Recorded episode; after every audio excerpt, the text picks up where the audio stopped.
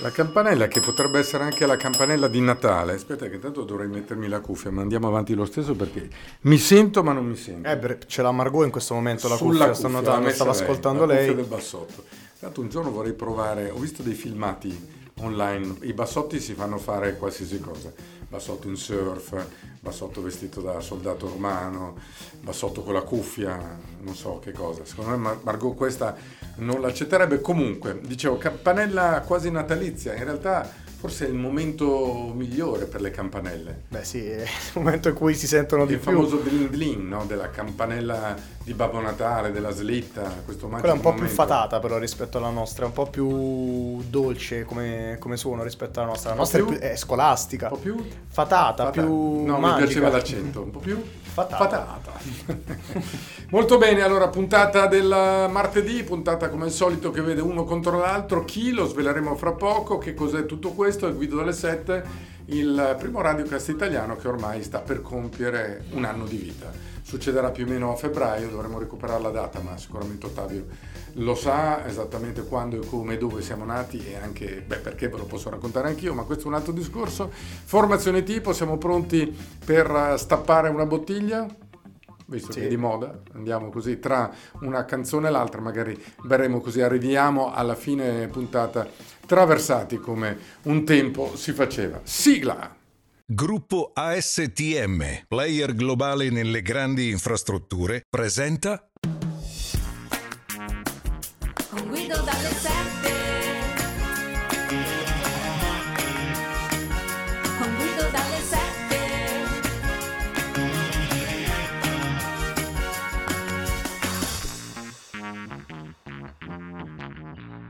Bentornati, bentornati, questa è Guido 7, l'abbiamo già detto, avete appena assistito al pre con sigla attaccata, agli nostri amici di ASTM che ci danno una mano come se ce la danno, dei quali parleremo durante la puntata. Quest'oggi andiamo al cinema, cinema che è un po' però in crisi, allora ci pensiamo noi con eh, gli incassi non tanto dei film che fanno fatica, poi andiamo a vedere cosa ha fatto Avatar in questo weekend sia in America che in Italia, lo dico al nostro asse portante, il, il giovane e l'esperto, per non usare un'altra parola per Ottavio.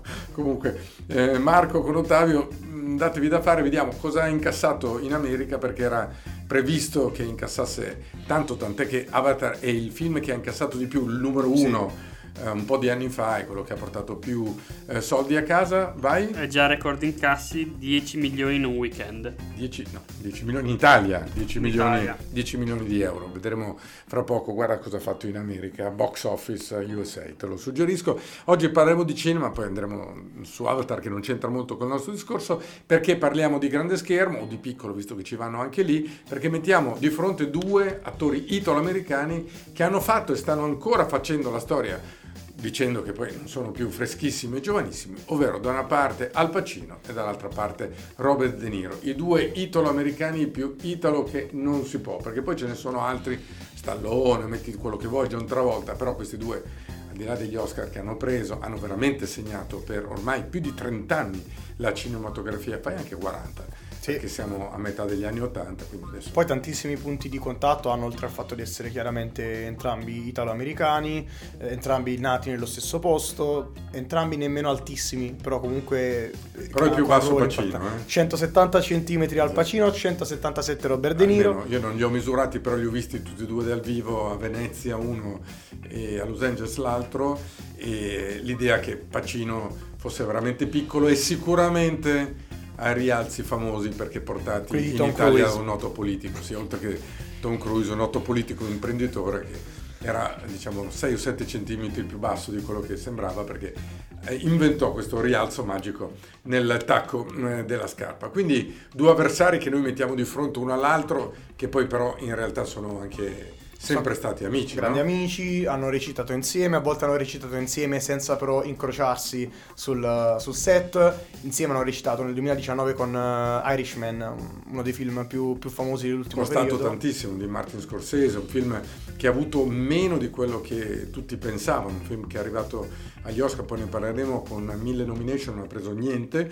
un film eh, fatto che era Netflix, no? Sì, il primo vero grande colossal fatto da Netflix per Netflix, perché poi al cinema praticamente non eh, ci è andato. Ma prima avevano fatto Hit, credo, insieme, no? Hit, entrambi chiaramente nel padrino, però in uh, Insomma. due episodi paralleli, cioè nel- nello stesso film, però in due fasi parallele del padrino, perché nel padrino secondo, parte Ci 2, sono flashback Sì. dove uno fa una parte. quindi non si incontrano mai nel film. No, ma magari sul set, magari hanno fatto due set paralleli, cosa ne sappiamo? Allora, fra poco torneremo su questo argomento, abbiamo capito quanto è incassato in America? Allora, c'è il dato ufficiale di venerdì che è 53 milioni e le stime sono 130-150 milioni nel weekend. Perfetto, quindi diciamo che sta andando bene, ma rispetto ai 2 miliardi e mezzo di dollari portati a casa da Avatar primo, Uno. eh, uno, il primo, eh, sono, sono tanti soldi in meno. Quest'anno eh, il, ehm, il cinema nel mondo non è andato bene, sono andati bene 3-4 film, cosiddetti blockbuster, che hanno fatto tipo Top Gun Maverick, che hanno fatto numeri pazzeschi, altri film anche da noi hanno preso veramente solo le briciole. No, parlavamo l'altro giorno, o parleremo, non mi ricordo neanche più, se l'abbiamo fatto tra di noi, di Diabolic, eh, che al cinema non è andato come avrebbe dovuto. Sì, è vero, ne abbiamo parlato. sì. Ok, molto bene. John Lennon, canzoni di Natale, anche lui con Yoko Ono, poco prima di morire, tra l'altro, messi- mise in piedi questa canzone, Happy Christmas, War is Over, una canzone che rappresenta anche un po' il suo periodo, un periodo dove Lennon era molto esposto come appunto rappresentante del fronte No War, lei Yoko Ono l'aveva convinto, si vestiva anche con quelle casacche militari però con i simboli del flower power, i simboli del femminismo appiccicati sopra. Periodo un po' particolare di Lennon che però ha generato una canzone bellissima che noi appunto andiamo a sentire. Happy Christmas, Kyoko. So this is Christmas. What have you done? Another year over. And a new one just begun. And so this is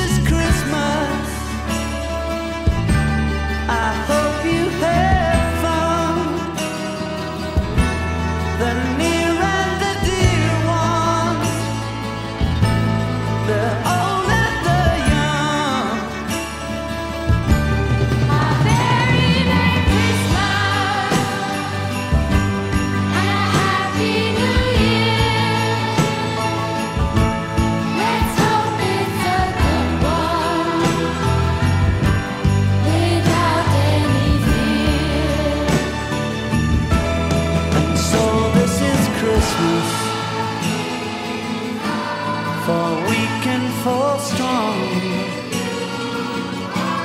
The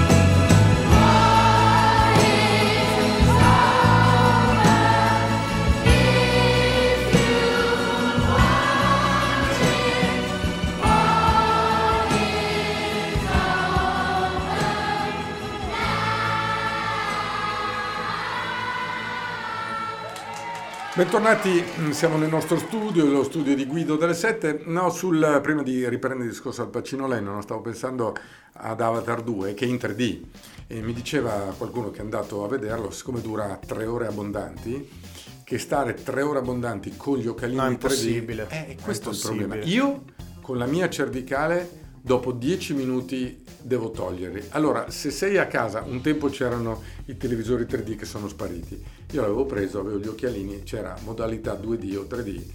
Se sei a casa ti togli gli occhialini, lo metti in 2D, che poi eh, adesso è stato tutto scancellato dal 4K e dall'8K che a sua volta adesso pare non ci sarà più. Però sei a casa tua e quindi se sei al cinema in 3D, se ti togli gli occhialini, vedi come io ho le lenti a Tutto contatto. sdoppiato, non vedi nulla, Tutto tutto sdoppi- come sfocato. sfocato, come un miope o un ipermetro come sono io. Quindi non so come se la portano a casa, perché a un certo punto, eh, soprattutto adesso, era un bel po' che non usciva un film in 3D, no? Però anche Avatar 1 era in 3D. Sì, però che era lì- il boom del 3D, no? Sì, ma siamo a quanto? 15 anni no? eh, No, 2010 più o meno, Avatar 12 anni fa, 9, 10, 12 anni sì. fa, 12 anni fa. Comunque hanno aspettato tanto, eh. Sì, hanno aspettato tanto e può essere che gran parte di quelli che vanno a vedere Avatar 2 magari non hanno visto l'uno oppure magari l'hanno visto in televisione non in 3D e non sanno cosa vuol dire vedere un film in 3D perché è un po' passato di moda, no? E, e tu vai al cinema, paghi il biglietto e dopo 10 minuti ti accorgi che non puoi fare. Cosa fai? Sì, sì, no, è bruttissimo. Io, per esempio, quando ho visto il primo Avatar al cinema è stato impossibile per me tenere quegli occhialini. No, fai un una inferno. fatica della Madonna. Se hai la cervicale, se hai altri problemi, diciamo soprattutto di equilibrio, se hai le vertigini, non è consigliato. Ma anche se non ce li hai, sforzi gli occhi per tre ore, in questo caso, in una maniera normale, una maniera fuori dal comune. Io vorrei parlare veramente con qualche medico. Secondo me, a met- almeno a metà degli spettatori di un film in 3D fa male quella roba lì. Non Beh, lo so. Vabbè. Comunque, non sono problemi né di, pace, di No, no, di no, però visto che abbiamo no, nel senso, l'argomento- nel senso, secondo me loro due non, Sì, non, non non siano hanno usciti fatto- film no, in 3D di non, non Pacino non credo. di De film al di là di quelli fantascientifici o di questo tipo in 3D famosi c'è lo squalo perché la tecnologia 3D è una tecnologia anni 50 che poi era stata abbandonata ripresa Spielberg la eh, mise in atto per lo squalo e quindi tornarono negli anni 80 gli occhialini che una volta erano di cartone con solo una lastra Quello rosso e Bravo, quello blu. lì. Ehm, ma non credo che né Al Pacino né appunto Robert De Niro abbiano fatto qualcosa del genere. Siamo su Al Pacino, giusto? Al Pacino, all'anagrafe Alfredo James Pacino, che nasce a New York, precisamente a Manhattan, nel 1940, da una famiglia di origini italiane, figlio di Salvatore Pacino, che era un venditore porta a porta di polizze assicurative originario della provincia di Messina. La mamma invece era una casalinga con i genitori originari di Corleone, in provincia di, di Palermo. Corleone, che poi sarà la famiglia era del... nel centro dell'impero del male, la Sì. Nasce proprio lì. E I genitori divorziarono quando Al Pacino aveva soltanto due anni. Il papà abbandonò, abbandonò sia la mamma, chiaramente, che, che Al Pacino, avviando la sua carriera di ristorazione in California. Quindi Al Pacino in realtà ha avuto una vita molto più difficile di tante persone che abbiamo detto avuto dif- hanno avuto una vita difficile. Per esempio, pare che a 9 anni già fumasse, a 13 aveva avuto esperienze con l'alcol, la marijuana, eh, perché si trasferì nel Bronx, quindi chiaramente un quartiere molto eh, disagiato di, di New York. Voleva diventare un giocatore di baseball, chiaramente non ci riuscì perché poi si è avviato con la carriera cinematografica. Poi soprattutto alcol, marijuana, se vuoi giocare a baseball, Non sono allora come l'ideale. adesso diciamo non sono gli ingredienti ideali. No, una cosa impressionante e lui è tornato in Italia a un certo Sì, punto. è tornato in Italia. che allora tornare in Italia, eh, dove tornare in nave, non- non- quando lui aveva 13 anni, essendo lui del 40, 13 anni, il 53, secondo me, sì, c'era la possibilità di tornare in aereo, ma non aveva i soldi sicuramente, quindi sarà tornato in nave e in Italia si è comportato anche male. Sì, si è è arrivato in Sicilia, ha fatto il mariuolo, come direste voi a Napoli. no? Sì, ma più che altro lui ha raccontato anche ammesso che per mantenersi appunto oltre, oltre a ciò eh, si è, si è Fatto venduto, gigolò, si è venduto in pratica a una signora più anziana. Vabbè, ma quello non è far del male, quello è fare del No, no, bene. no. Alla signora il suo portafoglio e che l'hanno anche arrestato. Sì, Italia. l'hanno arrestato per un possesso abusivo d'arma da fuoco, cioè non aveva il, il porto d'armi, quindi in seguito ha fatto incidenti in America, nel Bronx, ha fatto incidenti in Italia. Se c'è un documento nella- in qualche questura siciliana dell'arresto. Beh, ci Beh, sarà forse in archivio ci sarà, perché Eh beh, in archivio devono- E Nessuno devono mai l'ha cercato. Pensa cosa può valere l'originale dell'arresto di Al Pacino Alfredo James Pacino. Alfredo James Pacino. Bisognerebbe capire dove in Sicilia, dove è stato arrestato, ci sarà.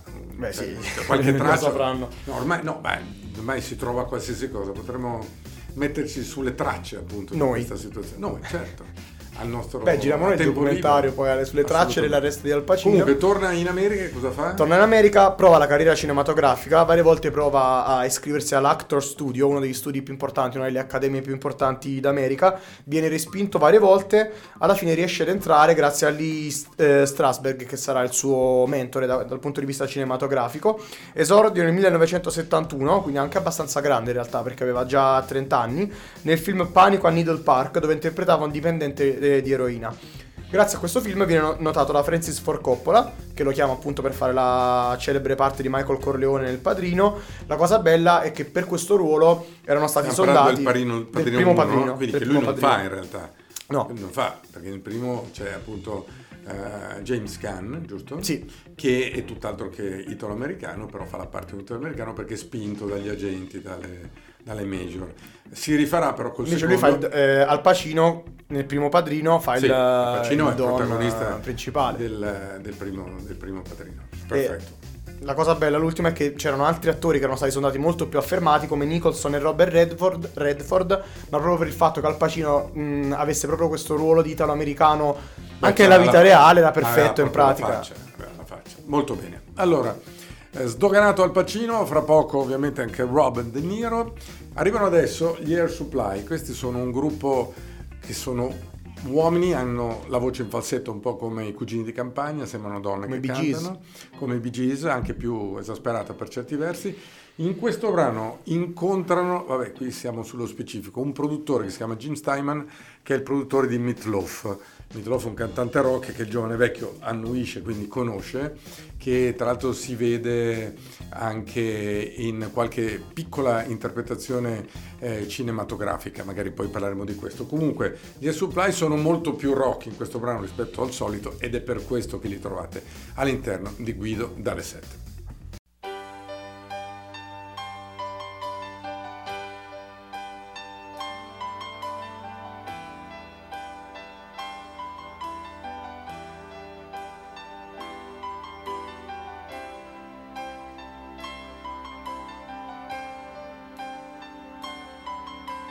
Know just how to whisper, and I know just how to cry. I know just where to find the answers, and I know just how to lie. I know just how to fake it, and I know just how to scheme.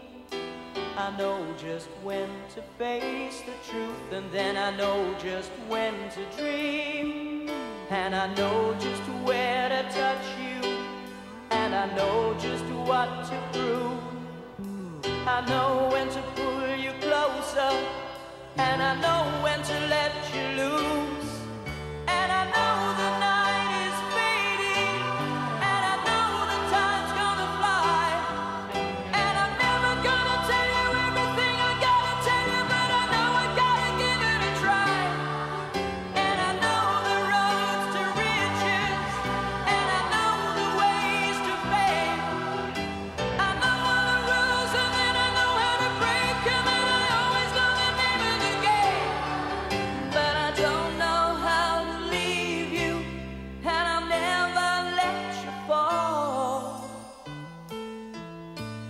don't know how you do it, make a move.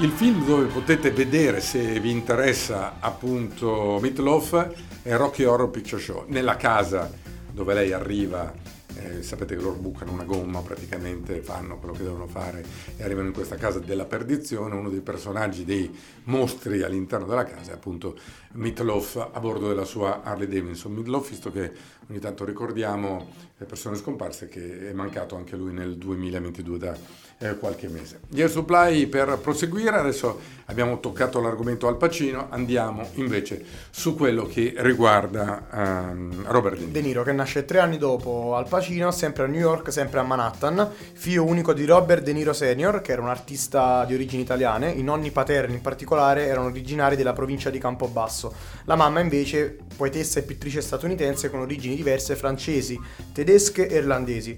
Eh, anche perciò dicevo molti punti di contatto con Al Pacino perché anche quando Robert ha soltanto due anni i genitori si lasciano, la- il papà se ne va, eh, De Ni- De Niro va a vivere con la madre a Little Italy, quindi si tratta di una sorta di ritorno virtuale a casa perché siamo nel momento di massima fioritura a New York di Little Italy, lì si forma anche dal punto di vista culturale, si riallaccia alle sue origini, tant'è vero che De Niro da, da sempre in più interviste si è definito letteralmente un italo-americano, quindi ha modo di formare anche il suo carattere e quello che sarà poi il suo tipico personaggio per quanto riguarda il cinema. E qui incomincia ad approcciare con il mondo appunto di Little Italy nel quale si formerà anche Marty Scorsese con cui eh, avvierà una proficua carriera nel mondo del cinema.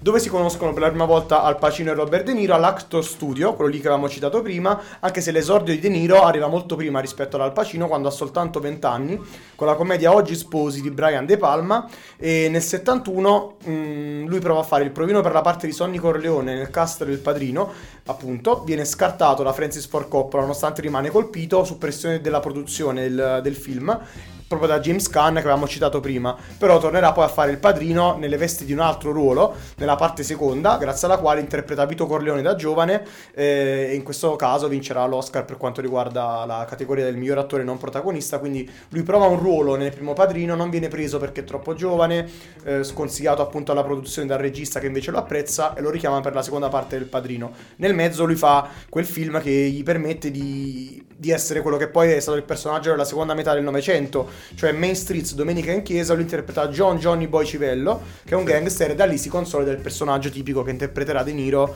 con tante sfaccettature in tanti film, come Tra Taxi Driver e pre- via prende dicendo. l'Oscar, eh, Sì. l'abbiamo detto? Sì, prende l'Oscar per il padrino. Per il Padrino, per il Padrino 2 prende l'Oscar come miglior attore non protagonista, d'altra parte era uno eh, dei tanti, tra l'altro il Padrino che è rivedibile sulle varie piattaforme, ehm, l'anno scorso a Natale ho rivisto tutti e tre, il primo, a parte che la storia è difficile ricordarsi la storia del secondo e il terzo, il primo bellissimo, il secondo molto bello, sul terzo si comincia un po' a perdere. Beh, anche perché il me. secondo in parte torna indietro, cioè una Sì, sorta di flashback. È un prequel. eh, sì. È un prequel.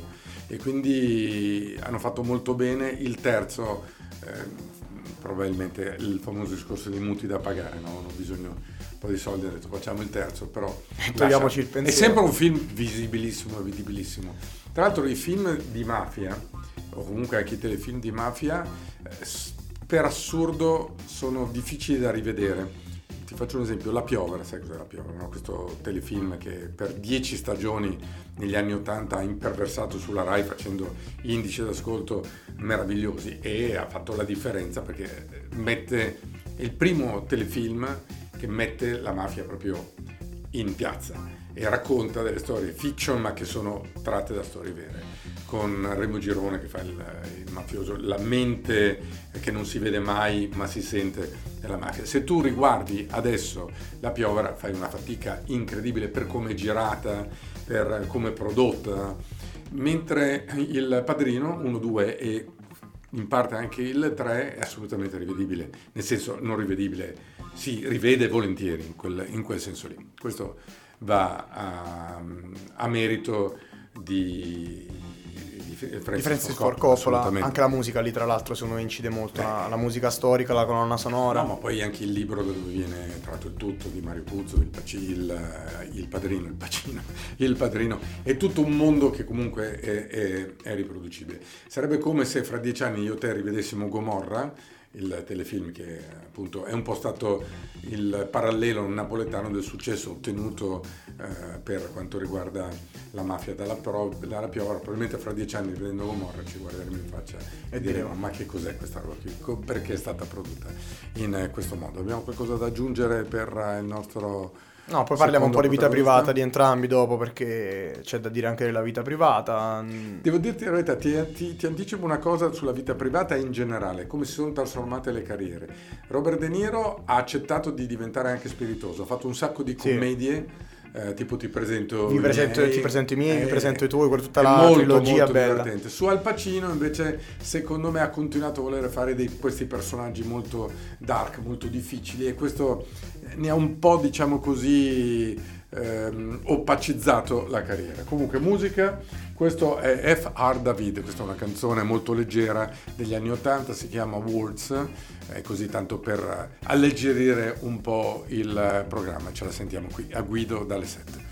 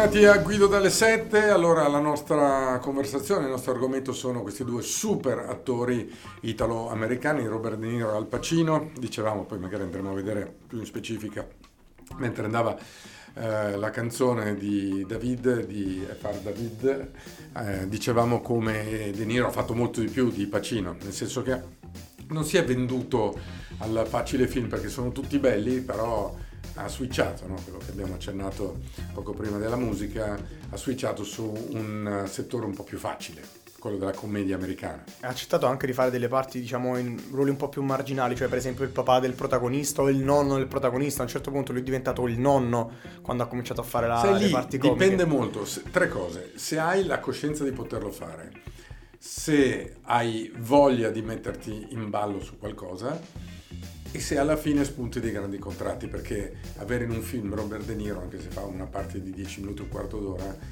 è importante, quindi ci sta che gli diano anche 5-10 milioni di euro per fare poco o nulla, e allora lui può anche dire... O magari ha comprato un'altra casa, solito È il solito discorso. del mutuo che gira sempre eh, tra di noi. Allora, adesso però ci fermiamo un attimo, parliamo di, di STM, dei nostri amici che hanno veramente, sono lo sponsor del programma, ovviamente hanno tantissime cose sotto il loro ombrello, sotto il loro cappello, ad, es- ad esempio Itinera, che è il player globa- globale nella realizzazione di infrastrutture di trasporto, praticamente fanno di tutto, quelli di Itinera in tutte le parti del mondo, strade, autostrade, qui leggo, ferrovie, metropolitana, ponti, viadotti e gallerie, perché non voglio lasciarne indietro nessuno. E oltre a questo anche progetti di edilizia civile come ospedali, grandi centri commerciali e aeroporti. Tra l'altro in questo periodo Itinera è impiegata in questo TELT perché è praticamente il tunnel che collegherà Torino a Lione, il tunnel dell'alta velocità, quello famoso dei Notav e via dicendo. Questo tunnel che diventerà questo nodo fondamentale nel cosiddetto corridoio del Mediterraneo in Europa. Quindi il TELT è nelle mani di Tinera e motivo di grande orgoglio ovviamente per il gruppo STM contribuire al potenziamento infrastrutturale dell'Europa. Quindi pensate dove arriva il nostro gruppo ASTM che salutiamo, rinviato a domani ovviamente con un altro argomento altrettanto interessante. Noi rimaniamo qui. Allora, che cosa stavamo dicendo? No? Stavamo dicendo che i due protagonisti alla fine dopo il grande successo degli anni 80 e anni 90 uno si è un po' fermato eh, ha voluto solo ruoli drammatici l'altro invece si è È dedicato cambiato completamente. è più leggero sicuramente e devo dirti la verità pur non avendo avuto l'occasione di vederli dal vivo sì di conoscerli no l'idea è che De Niro sia più simpatico Sì.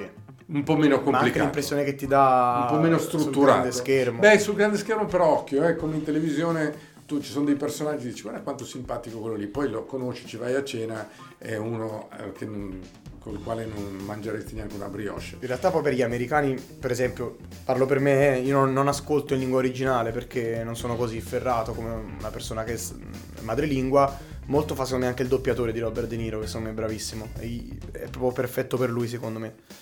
E sul mondo dei doppiatori, poi se vogliamo apprenderli le voci, perché c'è stato un periodo che gran parte di loro erano doppiati da Ferruccio Amendola, che è scomparso da un po', e quindi c'era questa battuta clamorosa. Che cosa ci fanno insieme Stallone, Pacino e Coccolino? Era, perché era anche Sì. la voce della, della pubblicità. E ci fanno che hanno lo stesso doppiatore.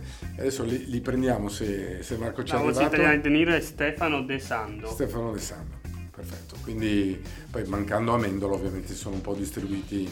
Eh, andiamo a vedere cosa faceva chi doppiava Ferruccio Amendola, che secondo me è interessante. E intanto noi Beh, anche tanti cartoni, per esempio, ricordo Amendola, se non sbaglio, della Disney. Sì, beh, era molto molto utilizzato Ferruccio e non eh, il Sì, sì, sì.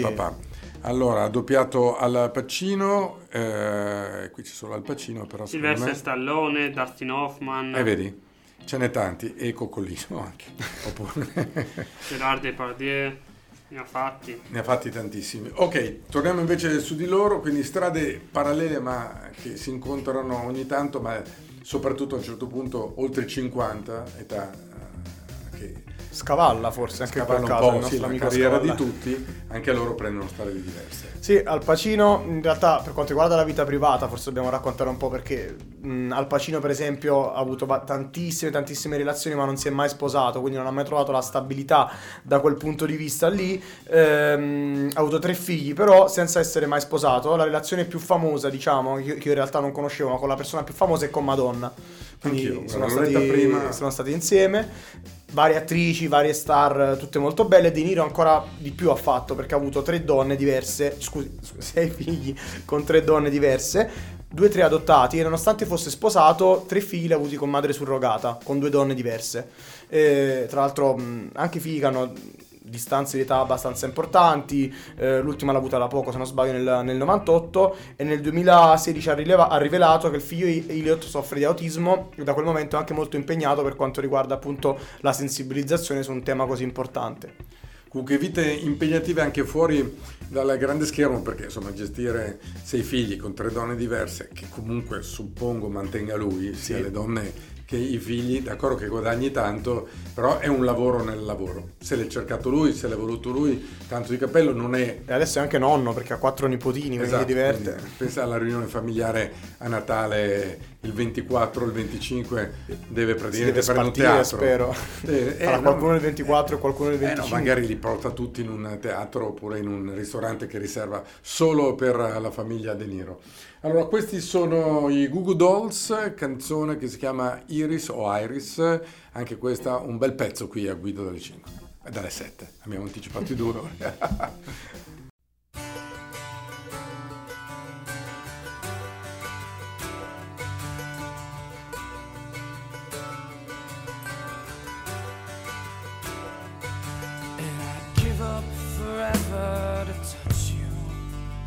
Cause I know that you feel me somehow. You're the closest to heaven that I'll ever be. And I don't wanna go home right now. And all I could taste is this moment. And all I can breathe is your life. And sooner or later it's over. I just don't want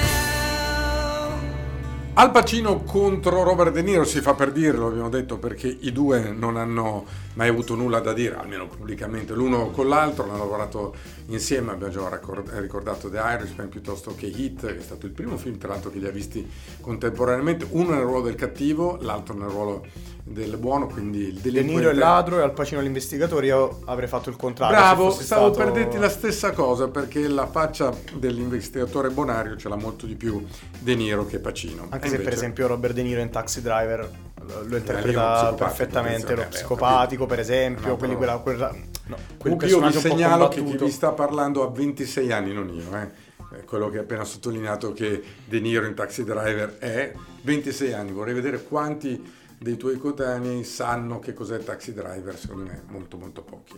Adesso quando torni a Napoli per le vacanze di Natale, fai quando sei con gli amici, fai una specie di sondaggio. Sì, su quanti conoscono. Eh, forse qualcuno Taxi Driver sì perché è un cult. Quindi- Sì, è vero, però mh, già va bene. Vorrei anche capire quanti l'hanno visto, perché magari hanno sentito parlare e devo dire la verità, non consigliare a quelli che ti dicono, "Eh, ma io non l'ho visto, lascia stare, perché non è facilissimo, è proprio un film anni 70. Tra l'altro il film che ha consacrato praticamente, no? Sì, eh, beh, poi non ci ha vinto l'Oscar, lì ma è stato candidato, ma una delle candidature per l'Oscar è proprio questa, poi il secondo l'ha avuto con ehm, eh, quello del... ecco, mi viene il toro in italiano, ma non, Sì. mi, ecco, non mi ricordo il nome in inglese, Toro scatenato, non mi veniva solo Toro, è Raging in inglese.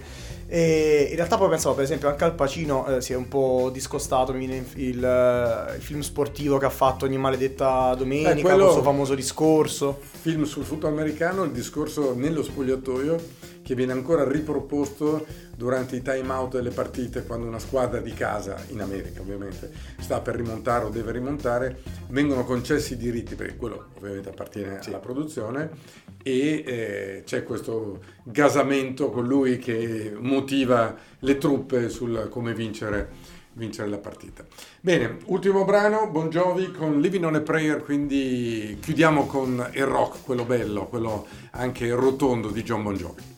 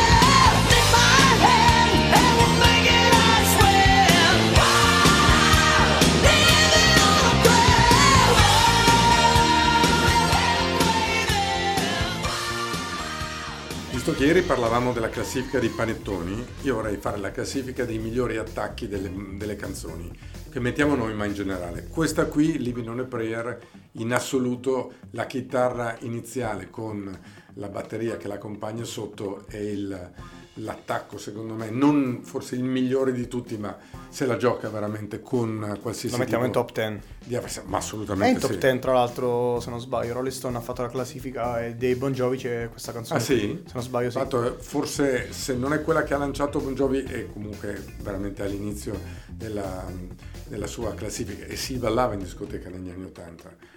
Era molto meglio al tempo se doveva fare il paragone. Non c'ero, però immagino. Beh, adesso non vorrei fare paragoni azzardati con musicisti, diciamo, del... Beh, chi passano in discoteca oggi, il genere è momento. totalmente diverso. Sì, passa dell'altra roba. Vabbè, ma questo è un altro discorso. Abbiamo da aggiungere qualcosa prima di lasciare i nostri amici alle loro faccende di serata dopo le 8 con negozi che sono ancora aperti, quindi c'è qualche centro commerciale che se la gioca fino alle 10, almeno in queste ultime giornate di acquisti. Allora, i premi? Vai. Marlon, Marlon Brando, Brando. buonanotte. Vabbè, Marlon in realtà Brando- c'è Marlon Brando Ma- perché volevo eh raccontare un aneddoto. Eh, la prima candidatura all'Oscar di Al Pacino è stata durante il, il Padrino, quindi il primo Padrino. In realtà lui era stato candidato come miglior attore non protagonista, non lo vinse, ma boicottò la cerimonia perché a detta sua doveva partecipare nella categoria di miglior attore poiché compariva per più tempo rispetto a Marlon Brando che in realtà poi vinse l'Oscar per, sì, per tra l'altro suo... sempre Marlon Brando che in un'altra occasione, proprio vincendo l'Oscar, ti ricordi che non andò a Non andò, sì, mandando l'indiana, questa ragazzina indiana, per cercare di sottolineare i diritti violati delle minoranze, appunto come eh, degli indigeni e degli indiani d'America. Poi lo vincerà più tardi il- l'Oscar per il miglior attore protagonista per eh, Profumo di donna, Questo- Scent of a Woman Al Pacino. 1993. Film che oggi non potrebbe essere fatto con il modo di adesso che qualsiasi cosa viene ingrandita, che qualsiasi cosa non è politically correct, con tutto quello di cui veramente io te lo dico non ne possiamo più, perché andremo a sbattere se va avanti così. Un film come Profumo di donna, oggi come oggi, non verrebbe accettato per il maschilismo di questo cieco, che è lui appunto, che riconosce le donne per il loro odore, per il loro non tanto profumo che mettono addosso, ma per l'odore della pelle e si lascia andare a dissertazioni sul mondo femminile che oggi non andrebbero più bene. Non a me. E lui eh. ci ha vinto l'Oscar. E lui ci ha vinto l'Oscar. Basta, finito? Eh, De Niro la- lo citavamo prima, otto candidature, due vittorie, una come miglior attore non protagonista nel Padrino parte seconda e una come attore protagonista in Toro Scatenato. Molto bene. Grazie a Dionigi, grazie a Ottavio, grazie a Marco. Noi abbiamo chiuso, domani torneremo da queste parti con Guido dalle 7. Mi raccomando, non mancate. A tutti, arrivederci. Gruppo ASTM, player globale nelle grandi infrastrutture, ha presentato